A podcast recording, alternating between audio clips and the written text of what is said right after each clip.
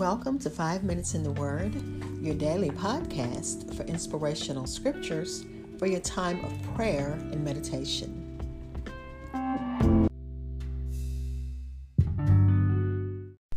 We're going to look at Psalm number 87 in its entirety, but let's begin with a brief prayer. Eternal Father, help us to leave behind anything that hinders our fellowship with you. God, I pray for those who are listening. Meet needs, Father. Heal hurts. And God, we thank you in advance because we know you hear and you do listen and you do bless us. Like the psalmist said, uh, we pray that you teach us to serve you with complete devotion. That was in Psalm number 86. Thank you, God, for your Holy Spirit who will help us to do just that serve you with complete devotion. In the name of Jesus, we ask all of this. Amen. This is Psalm 87 from the New Revised Standard Version in its entirety, which is verses 1 through 7. Only on the holy mount stands the city he founded. The Lord loves the gate of Zion more than all the dwellings of Jacob. Glorious things are spoken of you O city of God, Selah. Among those who know me, I mention Rahab and Babylon, Philistia too, and Tyre with Ethiopia. This one was born there, they say, and of Zion it shall be said, This one and that one were born in it. For the Most High Himself will establish it. The Lord records as he registers the people. This one was born there, Selah. Singers and dancers alike say, All my springs are in you. Again, it's Psalm number 87 in its entirety. I'll be right back. This again is Psalm number 87 in the New Revised Standard Version, which titles it The Joy of Living in Zion. This psalm is simply titled A Psalm of the Sons of Korah, a Song. The Matthew Henry said, Some think that this uh, psalm was penned to express the joy of God's people when Zion was in a flourishing state, and others think it was penned to encourage their faith and hope when Zion was in ruins and was to be rebuilt after captivity.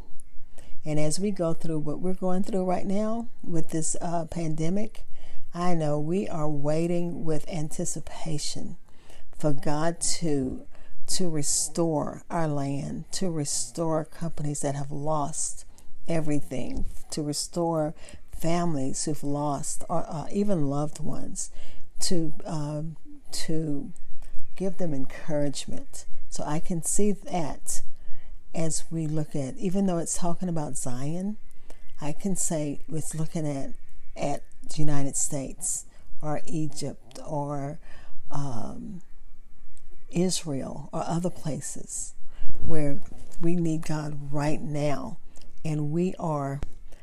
Uh, the psalm encourages our faith and our hope that God will take these ruins that has become our country and rebuild it. The psalm also talks about Rahab, Babylon, Philistia, and Tyre with Ethiopia.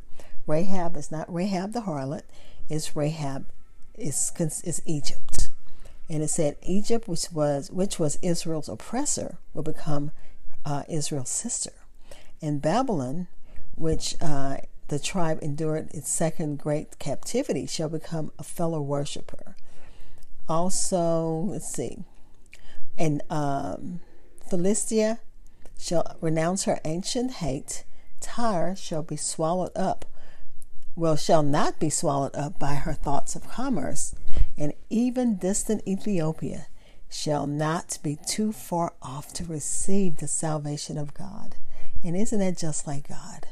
He can reach to the to the lowest person to the highest mountain, that rich person, because Tyre was supposed to represent riches, uh, excess.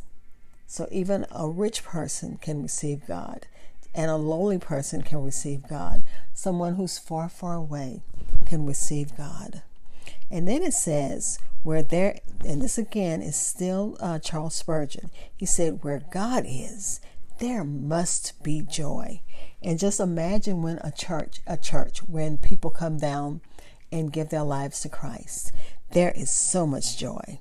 And he says, We look to the Lord by faith and say, All my fresh springs are in thee. And I thank God, the springs of my faith and my grace, the springs of my life and my pleasures, the springs of my activities and all its right doings, the springs of my hope and its heavenly anticipation.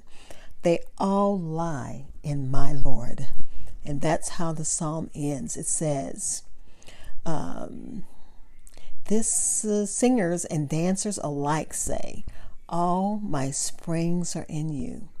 So everyone will joyously come before God with singing and dancing.